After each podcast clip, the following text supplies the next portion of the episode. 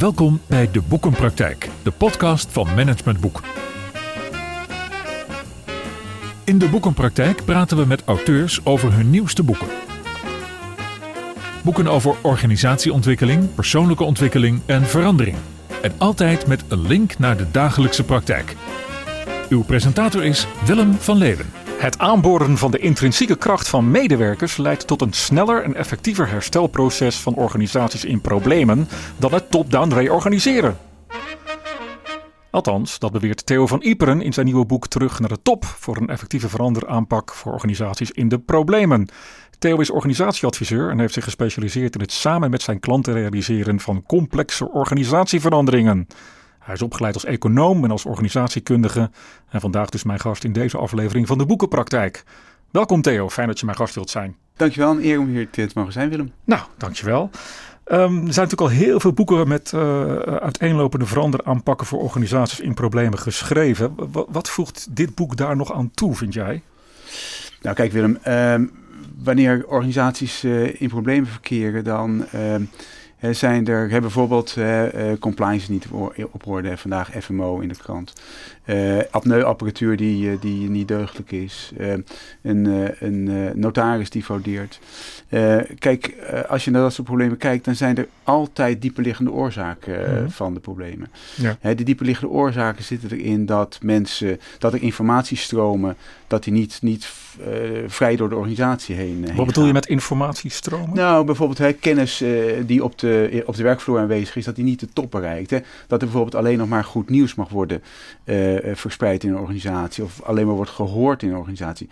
Um, of dat er uh, um, blokkades uh, zijn in, in, tussen afdelingen. En um, je moet, als je problemen wilt oplossen bij een organisatie, moet je niet alleen naar de oppervlakkige symptomen kijken, maar je moet naar die diepere uh, uh, problemen ook kijken. Die moet je proberen aan te of die moet je aanpakken om een organisatie echt te herstellen. En dat, dat doen jij met deze veranderaanpak? Ja, dat klopt. Hè. Um, daarnaast, hè, die problemen op zichzelf leiden ook weer tot een trauma binnen een organisatie. Je uh, geeft stress aan mensen. het zelfvertrouwen gaat, gaat eraan. Um, dat soort zaken, die, die, die, die moet je dus met elkaar oppakken. En dat betekent dat je niet alleen naar die, naar die problemen die zich, die zich aan de oppervlakte voordoen moet aanpakken. Maar je moet juist ook de, de onderstroomproblemen moet je aanpakken ja. in een organisatie. Maar eigenlijk en, zeg je dus dat, dat, dat uh, veel aanpakken zijn gericht op, op top-down benaderingen. En stellen heel erg zeg maar, de strategie van organisaties centraal. En wat ik je volgens mij hoor zeggen is, kijk nou ook eens wat er echt leeft op die, op die opera, op dat, ja, als ik het plat zeg, op de werkvloer, op operationeel niveau. En ga daarmee aan de slag. Ja, niet alleen op operationeel niveau, maar ook op emotioneel niveau. Hè. Je moet dus je moet ook uh, dat trauma moet je met elkaar verwerken. Welk trauma bedoel je dan? Uh, het trauma dat. Hè, uh, kijk, neem een casus van, van, van Philips. Dat leidt natuurlijk tot een inbreuk op, de, op, de, op, op het zelfvertrouwen binnen mensen. Mensen die, die krijgen daar stress van. het, het, het, um, Misschien even voor de ordening, hè? Wat, wat was ja. er aan de hand bij Philips? Oh, daar, is het, hè, daar zijn natuurlijk grote problemen rond de apneuapparatuur. Ja. Hè. Daar blijkt dus dat, daar, dat die apparatuur dat daar materiaal in zit dat uh, uh, los kan komen en daardoor mogelijk kankerverwekkende ja. uh, stoffen verspreidt. Nou, ja. dat is een groot, groot, groot probleem voor, voor Philips. En um, kijk, dat geeft dus dat geeft binnen zo'n organisatie stress. En dat, dat, dat leidt er vaak toe dat organisaties in zichzelf keren, dat er een command en control wordt, wordt, hmm. wordt, wordt ja. afgeroepen.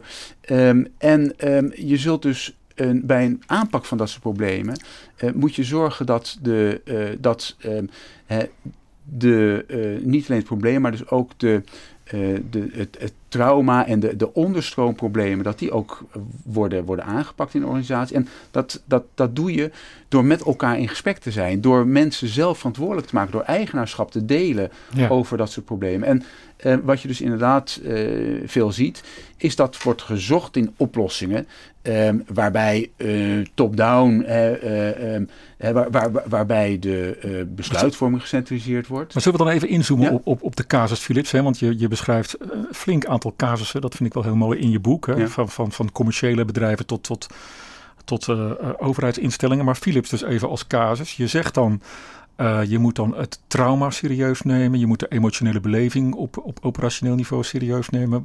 Wat, wat betekent dat dan precies? Wat, wat, wat vraagt dat dan van leiders bijvoorbeeld? Uh, dat vraagt van leiders dat je het probleem dus deelt met je mensen. Dat je mensen zelf. In, dat, dat, je heel open bent over welke enorme enormiteit het, het de, de situatie met zich meebrengt. wat voor, wat voor uh, impact dat kan hebben op, je, op de organisatie.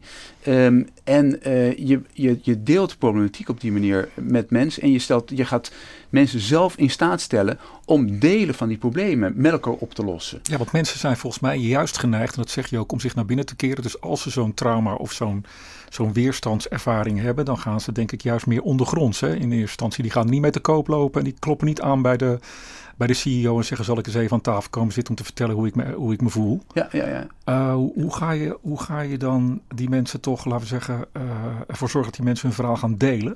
Nou, dat doe je door uh, mensen bij elkaar te brengen in, in, in groepen. Mm -hmm. hè, door, mensen, door, door teams te vormen. Het liefst teams die, die uit verschillende onderdelen van de organisatie zijn samengesteld. Mm -hmm. hè, die teams die laat je aan onderdelen van zo'n probleem werken onder leiding van de CEO, rechtstreeks de leiding want ik bedoel, zo'n zo'n zo'n enorm uh, probleem, uh, dat vraagt daarom. Dat dat rechtstreeks uh, aansturing ja. van, van, van de topman of vrouw krijgt. Um, hè, en, en op die manier, hè, en dat doe je binnen een heel uh, afgegrendeld uh, tijdskader en, en een opdracht. En, dus is geen, geen free-floating iets. Nee, je zorgt dat daar heel actief en op tempo gewerkt wordt. Aan even, af, even kijken naar Fides bijvoorbeeld. Hè. Dat was ook heel mooi. De CEO, je noemt het zelf al destijds Timmer. Die staat dan zelf voor de troepen. En gaat dan zelf met al die teams in gesprek. Houdt, nou wat is het, tientallen sessies volgens mij. Ja, ja, ja, met mensen uit, uit, de, uit de organisatie. Een dwarsdoorsnede uit de organisatie om toch maar vooral in gesprek te gaan over wat leeft hier nou ten aanzien van de crisis. Ja, ja je moet dus een veilige omgeving creëren uh, waarin mensen hè, uh, uh, hun zorgen kunnen uiten, hun, hun, frustratie kunnen delen. En, en, dat moet je, en, en ook hun ideeën over verbetering ja. moeten kunnen naar voren brengen. En, en daarvoor moet je dus als leider ook heel duidelijk laten zien dat je ontvankelijk bent voor, voor commentaar. Wat bijvoorbeeld in, in die casus Timmer ook deed.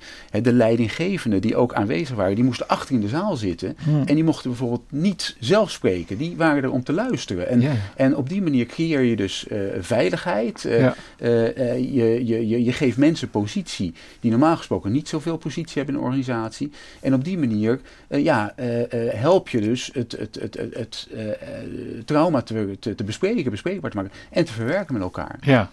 Nou, je beschrijft dus veel praktijkcasussen. Um, ze hebben allemaal gemeen dat ze in een, als organisatie in een zogenaamde slow motion crisis terecht zijn gekomen. Zo noem jij dat. Wat is dat precies?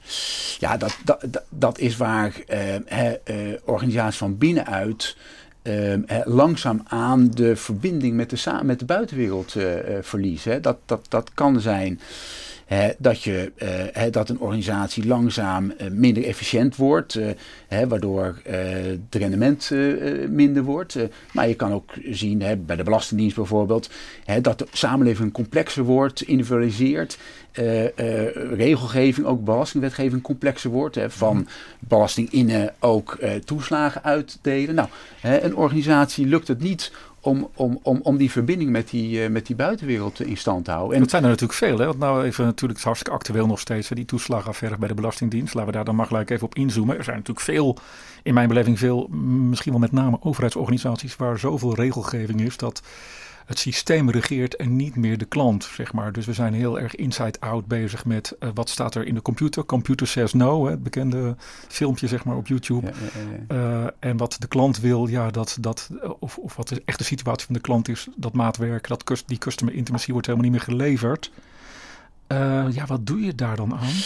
Ja, kijk, de mensen die toch de, de meeste feeling hebben met die, met die klant, dat zijn de medewerkers op de werkvloer. Ja. En hè, ook daar stond een, uh, een week of wat geleden uh, mooi, mooi, mooi, profiel, mooi stuk in het uh, FD over de afdeling die de toeslagenaffaire aan, aan het pakken is binnen de Belastingdienst. Nou, dat zijn allemaal energieke, goedwillende mensen die, die, die daar met goede moed proberen om die verbinding weer met, met, met, met de gedupeerden van de toeslagenaffaire opnieuw te, te leggen en te herstellen. Ja, maar als ik die mensen spreek, hè, die mensen spreken mij als klant. Ik, ik, ik stap even in de positie als klant. Dat zijn we allemaal van de Belastingdienst, denk ik, als het goed is. um, ja, dan bel ik en dan heb ik een vraag. En dan gaan zij onmiddellijk het systeem in om te kijken of datgene wat ik zeg wel klopt met wat er geregistreerd staat in het systeem. Oftewel, het systeem regeert weer. Ik las ook in, in diezelfde FD volgens mij dat, al, uh, dat, dat, dat na die hele toeslagenaffaire er nog steeds gevallen zijn van burgers die, um, nou ja, laten we zeggen, in onmin zijn geraakt door, de, door een slechte uh, afwikkeling van de Belastingdienst. Uh, ambtenaren, leidinggevenden binnen zo'n organisatie weten dat. Wordt een beetje in de doofpot gestopt. Dus dat systeem dat blijft zich maar herhalen. Hoe kom je, hoe kom je uit die neergaande spiraal dan? Nou, dat is eh, dus de, het, het mag, de macht verleggen van het systeem naar de mensen. Ik bedoel, dat is toch dat. dat, dat is hoe toch, doe je dat dan, Theo? Uh, nou, door, uh, door mensen regelruimte te geven, door ze zelf autonomie te geven, besluitvormingsvermogen mee te geven. En, en daarmee in staat te stellen om op het individuele geval te reageren. En, en niet ja, met de algoritmes te moeten stoeien en, en, en, en zelf een soort van ja, gevecht met je eigen systeem te moeten, te moeten, te moeten maar wat betekent dat voor de compliance van zo'n organisatie als ik een beetje maatwerk ga leveren? Dus ik ga uh, burger A anders behandelen dan burger B? Nou kijk, um, um, daar, daar, daar, uh, er zijn natuurlijk daar... Regelgeving heb je natuurlijk wel nodig, maar op dit moment, eh, voor wat ik zie van die, van die eh, situatie, is dat eh, mensen eh, ja, zodanig in de verdrukking komen dat je, dat, kijk, dat er in een volgende fase, eh, nadat die problemen zijn geïdentificeerd en daar oplossingen voor, voor zijn geïdentificeerd, dat op het volgende moment, ja, dan moet je natuurlijk kijken uh, wat, wat, wat past binnen ons, ons het grotere systeem. Maar, maar het begint toch hè, die verbinding uh, te leggen met die gedupeerden en daar oplossingen op te gaan, uh, te gaan ontwikkelen. En dat, dat, kan alleen maar op, op individueel niveau. Ja. Oké, dan leg ik je nu even een aantal stellingen voor, Theo. Dan gaan we daar zo vast nog even op door. Uh, de bedoeling is dat ik je aan de, uh, drie stellingen geef en dat je daar even met eens of oneens op antwoordt. Stelling 1. Bij een goede veranderaanpak in crisissituaties is de inbreng van externe, zoals duurbetaalde consultants, vaak totaal overbodig. Eens. Stelling 2. Goed leiderschap voor een succesvolle crisisbestrijding vraagt juist dat de actie- en oplossingsgerichtheid van deze leiders wordt afgeremd. Uh, ook eens. Stelling 3. Gevoelens van angst en onzekerheid bij mensen in een crisissituatie repareer je niet op rationeel niveau door mensen een ander perspectief te bieden. Um, ik weet niet of de vraag uh, helemaal goed begrijp, Willem. Uh, zeg nooit. Zeg nooit? Sorry, ik begreep ik, oh, moet, ik, niet, moet ik hem herhalen? Ja, ja, ja. Okay, ja, Gevoelens van angst en onzekerheid bij mensen in een crisissituatie repareer je niet op rationeel niveau door mensen alleen maar een ander perspectief te bieden. Nee, inderdaad, daar ben ik ook mee eens. Uh. Oké. Okay. Alle drie ben je het mee eens. Laten we even naar die eerste stelling gaan. Bij een goede veranderaanpak in crisissituaties is de inbreng van externe, zoals duurbetaalde consultants, vaak totaal overbodig. Waarom krijgen die consultants dan toch steeds zo'n frontpositie bij een organisatie, ontwikkeling en verandering? Ja, dat, dat, dat, is, dat, dat heeft veel te maken met de psychologie die er, uh, die er uh, de psychologische druk die er ontstaat bij zo'n crisis iedereen uh, raakt dan in de stress. En wat wil je dan? Dan wil je oplossingen. Dan wil je snelle oplossingen. Ja. Um, en ja, waar haal je snelle oplossingen vandaan? Uh, ja, op het oog lijkt dat te kunnen komen van uh, adviseurs uh, die, uh, verstand van hebben. met het bijltje hebben gehakt. Ja. Um, als je kijkt wat er dan echt gaat gebeuren, dat is dat dat uh, er mensen worden binnengehaald die, die, die niet van de uh, concrete situatie uh, weten. die ja, standaard aanpakken bij zich hebben. Die er belang bij hebben om zoveel mogelijk het probleem over te nemen van de organisatie. en de medewerkers zelf, die hebben het gevoel van ja, wij doen er blijkbaar niet toe. Wij zijn niet goed genoeg. Dus je gaat dan helemaal aan de verkeerde kant van het, uh, van het uh, probleem ga je werken. Ja.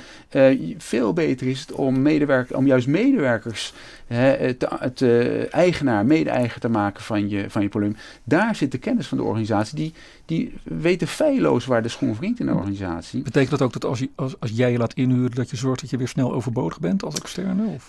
zeker. Hè? kijk, um, een procesrol dat is, dat, dat, dat is te begrijpen. Hè? Dat je dus iemand hebt die een rol vervult uh, om, om, om zeg maar, te zorgen dat, dat de, de, de veranderprocessen lopen, dat, dat, dat uh, het meetings uh, goed verlopen, dat er, dat er dat, dat, dat de administratieve rimbam die, die om uh, veranderprocessen heen hangen, dat die worden weggenomen.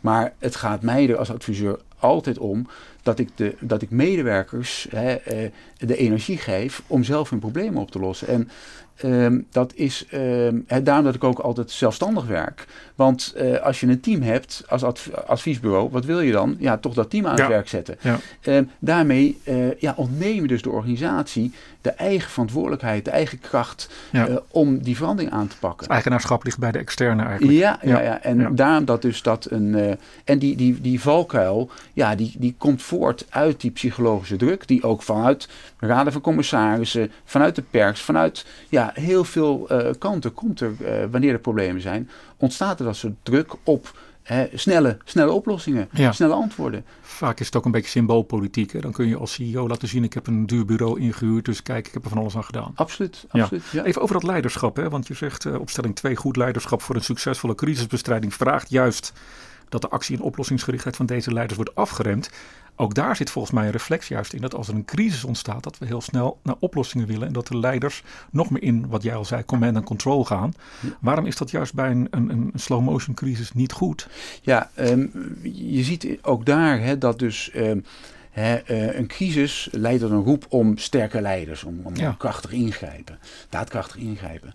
Um, terwijl wil je dus die, de, de, de problemen, zoals ik al zei, die onderstroomproblemen, wil je die echt laten aanpakken, dan zul je dat vanuit de mensen zelf moeten laten komen. En wat een leider dan dus moet, is de mensen positioneren, maar zelf zijn oordeel durven uh, uh, in te houden. En er wordt vaak gedacht hè, dat, dat het allemaal te lang duurt bij, uh, bij uh, wanneer er problemen zijn, hè, bij een crisis, om, om, om hè, mensen zelf in stelling te brengen en met oplossingen te laten komen. Maar wanneer je kijkt naar de praktijk, vorig jaar heeft uh, uh, Tata Steel geprobeerd om uh, een behoorlijke bezuiniging door te voeren. Omdat ze de fusie met, met ThyssenKrupp niet door kon gaan. wat je dan ziet is dat een half jaar een adviesbureau bezig is. Mm -hmm. die met een spannend isolation met een plan komt. Daar komt dan vervolgens een enorme berg uh, ja, reactie op. Die leidt tot stakingen, tot, tot, tot, tot onmin uh, met de ondernemersraad, aftreden van een directeur. Je bent uiteindelijk ben je een jaar bezig en je bent geen steek opgeschoten. Wanneer we naar de casussen kijken, die ik ook beschrijf, uh, beschrijf in, in mijn boek, dan zie je dat het heel goed mogelijk is om drie, vier maanden hè, met je eigen mensen een heel scherp plan te, vorm, te formuleren. Waarin heel goed de vinger op de zere plekken wordt gelegd. En je, en je ook ja. ja herstelacties met elkaar ontwikkeld. Die kunnen rekenen op draagvlak binnen de organisatie. En die, uh, die, die panklaar kunnen worden doorgevoerd. Nou snap ik de reflex dat er dan zo'n extern bureau wordt ingehuurd. Maar ik snap nog even niet waarom er dan niet een beroep wordt gedaan, laten we zeggen, op, op, op, op het, uh, de kennis en ervaring van de mensen zelf. Is dat toch de reflex dat, dat deze mensen zo'n verandering niet aankunnen? Uh, nou, er zit dus één, er is een, er is een, een idee dat het allemaal te lang gaat duren als je dat zou doen. Ehm, twee is het, is het ook zo. in het, in het, in het, in het in het management denken, in, de, in, in managementopleidingen, daar wordt nog steeds erg van het, vanuit het transactionele model geredeneerd. Dus, dus hè, um, Wat is dat? Ik wil iets van jou, dus ik betaal je daarvoor. Oh ja. um, en uh, dat leidt er ook toe dat het, idee, het concept van verandering dat, dat druist in tegen dat transactionele model. Dus dat, dat, dat, dat, hè, de idee is dat dat ertoe leidt dat mensen in een stress schieten, dat mensen dat niet aankunnen, omdat ze zelf niet over hun schaduw kunnen heen springen. En, en dat maatregelen die moeten komen, misschien hun eigen belangen wel schaden. Mhm. Nou, dat, uh, dat is wanneer je mensen op een goede manier positioneert, eerlijk tegen ze bent, respectvol behandelt, duidelijk bent over de problemen die er zijn en ze zelf ook uh, uh, in positie brengt om bij te dragen aan, die, aan, aan oplossingen, dan zie je dat mensen veel meer dan, dan verwacht wordt. Hoe ziet dat eruit? Want ik, ik vind het nog steeds een beetje hoogdravend wat je zegt. Hoe ziet dat er concreet uit? Het mensen in positie brengen. Je hebt het over teams aan het woord laten. Kan je daar iets meer over zeggen? Wat zie ik dan als ik rondloop in zo'n organisatie? Jazeker. Nou, kijk, eh, bijvoorbeeld eh, als we nog even teruggaan naar eh, de huidige apneucrisis bij Philips dan ga je dus teams in elkaar, in elkaar zetten. De ene die houdt zich bezig met, de, met materialenonderzoek. De andere houdt zich bezig met de, met de, de toeleveranciersketen. De volgende houdt zich bezig met de nazorg. en het onderhoud van de apparatuur. Een volgend team houdt zich die mensen komen allemaal met verbetervoorstellen, die teams? En die teams die, die, die, die uh, geven je dus een opdracht mee om een bepaald, op dat, onder, op dat onderdeel, om daar hè, verbetervoorstellen uh, te maken, om dat te onderzoeken en daar verbetervoorstellen voor te maken. Dat, dat, dat, dat kader je qua tijd en qua mm -hmm. hè, ook mensen die je daar verder bij, bij moeten betrekken. Um, en op die manier ja, creëer je dus um, hè, een, een, een flow van, van, van oplossingsgerichtheid, van het delen van, van het probleem, ja. van het uh, zoeken naar oplossingen, van hè, het weer op gang brengen na, van, van de informatiestromen. Maar is uh, dat meedenken en, en, meedoen van, van medewerkers om, om, om met verbeterideeën te komen ten aanzien van zo'n problematiek voldoende dan om, laten we zeggen, die traumaervaring weg te poetsen? Want ik kan me ook voorstellen, als, er, als ik van de CEO hoor dat er veel mensen uit moeten en ik mag blijven, dan uh, overheerst de onzekerheid en de angst bij mij. En dat, dat poets je volgens mij niet simpelweg door te zeggen, nou ga maar in een verbeterteam zitten en denk maar even mee, toch? Nou, kijk, um, wanneer mensen zien dat, dat, dat er zorgvuldig, dat het proces waarmee de, uh, de uh, keuzes zijn gemaakt waar eh, en hoe er bezuinigd wordt in een organisatie. Hè, dat, dat, een, dat een eerlijk proces is geweest. Dat mensen daar zelf ook in betrokken zijn geweest. Dat daar mm -hmm. een helder verhaal bij is.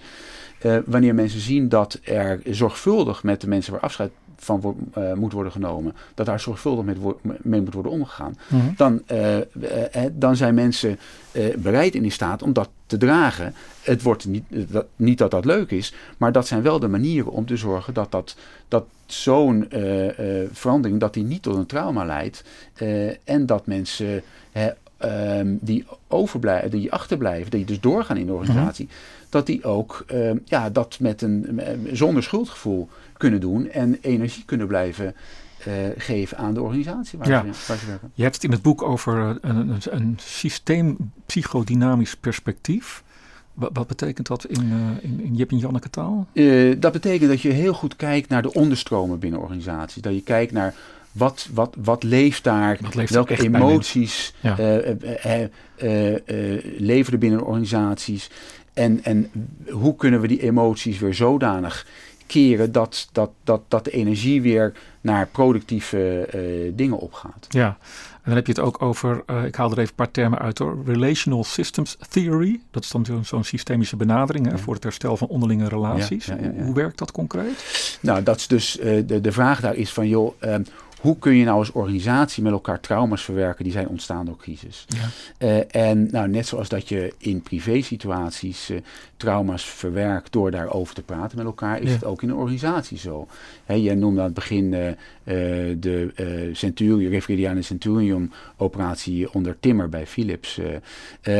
wat daar ook gebeurde, niet alleen dat mensen dus aan de slag werden gezet om operationele problemen aan te pakken, ook werden daar town meetings, werden dat genoemd, gehouden. Waar grote groepen mensen bij elkaar kwamen. Om met elkaar uh, te bespreken wat er uh, mis was. Uh, een soort partners in, in, crime met elkaar bespreken hoe je je voelt en hoe je het hebt ervaren. Ja, inderdaad. Ja, ja, ja. ja, ja. En dat zijn dus ja, interventies waarmee je inderdaad helpt mensen om, om, om uh, ja, het verleden achter zich te laten. Weer, met, weer, weer samen uh, met elkaar uh, met een schone lei de toekomst in te gaan. Ja, ja, oké. Okay. Um, so, je, je, beschrijft in het boek natuurlijk vooral, vind ik, wat, wat grotere organisaties. Zullen we eens even naar de corona gaan? Hè? Ja, ja. Daar heb je met C-woord. Hij komt toch weer terug, ook in deze boekenpraktijk. Ja.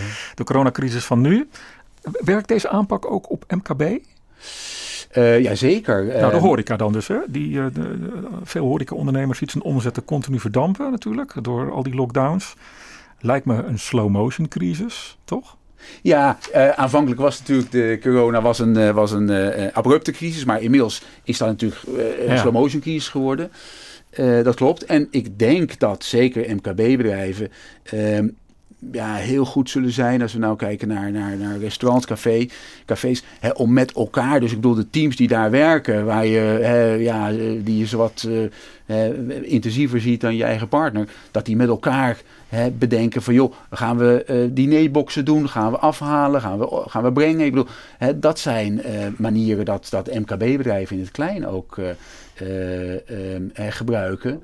Uh, om, om te bedenken van hé, hey, um, hoe gaan we ons businessmodel veranderen nu we, dit, nu we voor deze uitdaging staan. Oké, dus je zou eigenlijk, als jij dan ingehuurd wordt voor, voor dit soort horecaondernemers, zou jij dat soort meetings gaan organiseren om vooral te brainstormen over alternatieven voor je eigen dienstverlening? Ja, ja, ja kijk, hè, um, ook daar is dus... Maar ik zit nog met een trauma. Ik ben horecaondernemer. Ik, ik, ik zie mijn omzetten nog... Uh, zeker, zeker. Nou, maar dus, dus dat gesprek en het, en het ontwikkelen van plannen voor de toekomst... dat helpt je de, de, dus dat trauma te verwerken.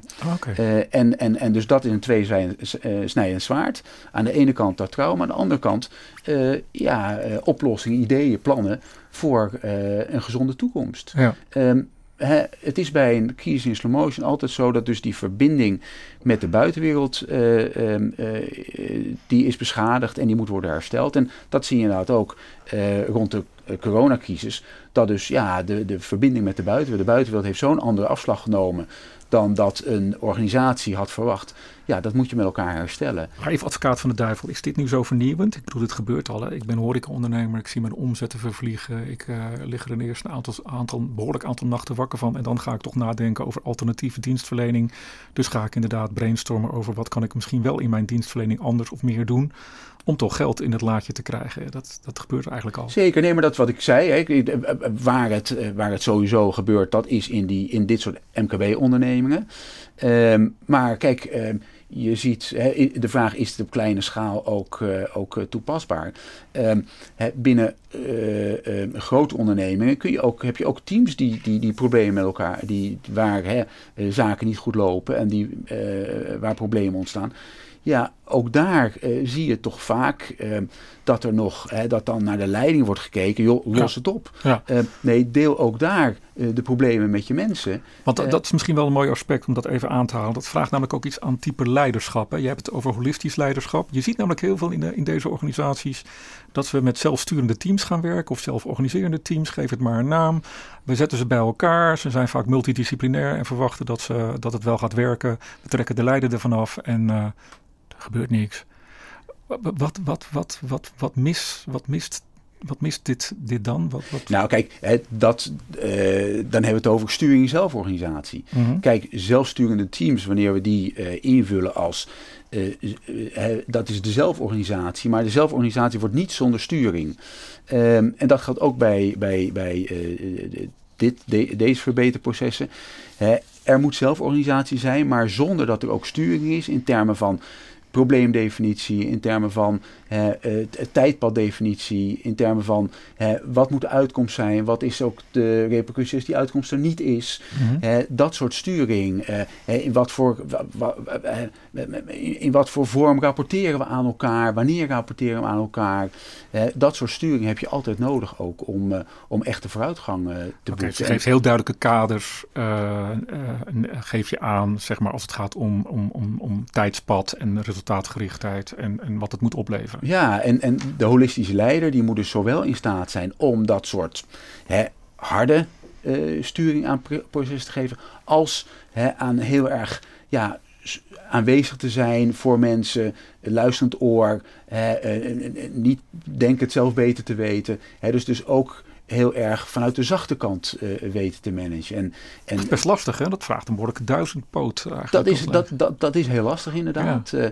Uh, uh, en nou, dat is ook waar, ja, waar leiders zich verder in moeten trainen. Ik zie wel dat ik meer en meer aandacht zie voor dat soort aspecten van het leiderschap. Mm -hmm. maar je ziet ook natuurlijk nog ja, behoorlijk wat macho leiders die denken het wel op te lossen voor organisatie. Met als gevolg dat, dat uiteindelijk ja, een organisatie alleen maar ongelukkiger wordt en, en, en uh, de zaken ver, verergeren. Ja. Dus dat, dat, dat leiderschap van dat zowel die, die, die hele duidelijke en harde kant kan laten zien, als ook die empathische kant. Ja, dat is het leiderschap dat we, in de toekomst, dat we voor de toekomst nodig hebben. Ja, oké. Okay. Um, stel dat ik als, leidinggevende misschien wel zit te luisteren naar deze podcast. En ik, ik, ik heb zomaar het vermoeden dat mijn organisatie steeds meer aan het afzakken is in, in zo'n slow motion crisis. Wat zou dan een eerst, eerste concrete uh, stap kunnen zijn die zo'n leidinggevende zou kunnen gaan toepassen? Wat, wat, wat, ja, wat is een eerste actie waar je zegt van begin daar gewoon eens mee? Ja, begin met het delen van dat gevoel met je, met je mensen. Hè, dus uh, ja, toets of dat gevoel herkend wordt hmm. binnen, binnen je omgeving. En ehm, bij je eigen mensen, maar ook bij je eigen leidinggevende. Joh, dit is wat ik denk te voelen en te zien. En, en herkennen jullie dat? en op die manier dus beginnen met, met urgentie opbouwen en, en probleemdefinitie maken. Dat is, dat is waar, je, waar je zult moeten starten in zo'n gevoel, met zo'n gevoel. Ja, want de reflectie is toch dat we, het, dat we heel lang wegkijken eigenlijk. Hè? Dat we in een soort ont ontkenningsfase lang blijven om het maar niet te willen zien dat er eigenlijk een crisis aan het ontstaan is. Absoluut. Hè, dat, dat, dat, dat is ja, de menselijke natuur. Ehm, om uh, um, ja, te denken dat het, uh, om vooral de dingen te zien die, die, die goed gaan. En, en ja, de dingen die niet goed zijn, om daar om die te wijten aan buiten ons liggende factoren. Um, ja, dat leidt tot lang uitstel, lang, lang ontkenning uh, van, van problemen. Um, dus zodra je zo niet pluisgevoel hebt, uh, hebt uh, doe er wat mee, ga ermee aan de slag. ga erover in gesprek en toets of dat een hoe, hoe, hoe dat in de organisatie beleefd wordt. Ja, ik vind het wel leuk om te zien hoe bevlogen hier ook over zit te praten aan tafel bij mij. Dat is natuurlijk niet voor de, voor de luisteraar te zien, maar ik zie het wel, Theo. Uh, en ik moet je ook echt afremmen, want volgens mij uh, kan, jij, uh, kan je erover door blijven oreren. Wat maakt dat jij hier zo'n verbinding mee hebt met, met, met, met organisaties die in slow motion crisis zijn? Wat, wat, nou, dat Theo hier zich zo druk over maakt in de goede zin van het woord? Ja, nou kijk, ik, ik, ik, ik kom al, ik geloof 27 jaar als adviseur bij organisaties over de vloer. En, en ik zie natuurlijk dat er behoorlijk wat uh, leed is binnen organisaties. Hè. Er wordt nog altijd veel over ons, zonder ons bestuurd in organisaties. En, en dat, dat, dat, dat haalt niet het optimale uit mensen, maar laat ook organisaties suboptimaal presteren. En er zit zoveel verborgen energie in organisaties dat het, dat, het, dat, dat het mij altijd van het hart gaat als ik zie dat die, dat die talenten, dat die maar ja, half uh, worden uh, ontwikkeld en, en geëxploreerd. En um, ja, daar zie je dat zeker wanneer je dus, wanneer organisaties in problemen verkeren, dan zie je een reflex die, die, die, die eigenlijk alleen maar verergerend werkt. Um, en ja, dat, dat, dat, terwijl dat niet nodig is. En ja, iedere keer als ik weer in de krant lees over hè, eh, conflicten binnen organisatie. Of, ja, dat, is, dat, dat, dat gaat me aan het hart, omdat ik weet dat dat niet, uh, niet, nodig is. Ja. Uh, en eigenlijk zeg je van. Er zit zoveel potentieel in de mensen dat, dat, dat zouden we veel in moeten aanboren. En wat we juist doen is dat er een reflex ontstaat om dat niet te doen. Ja, zeker. Dat is, dat is dat, de kern van mijn punt, Willem. Oké, okay. nou, Goed dankjewel.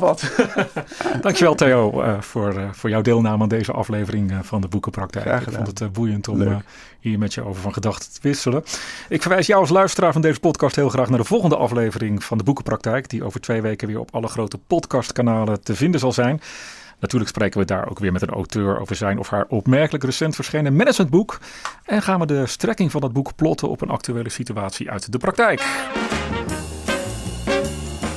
Rest mij je hartelijk te bedanken voor het beluisteren van deze podcast. Heb je vragen, opmerkingen of suggesties? Mail dat dan SVP naar info.managementboek.nl Tot zover de praktijk van boeken. Kijk voor meer afleveringen of een abonnement op de boekenpraktijk op managementboek.nl/slash podcast. Je vindt ons ook op Spotify, Apple Podcast, Google Podcast en Soundcloud. Hartelijk dank voor het luisteren en graag tot de volgende podcast.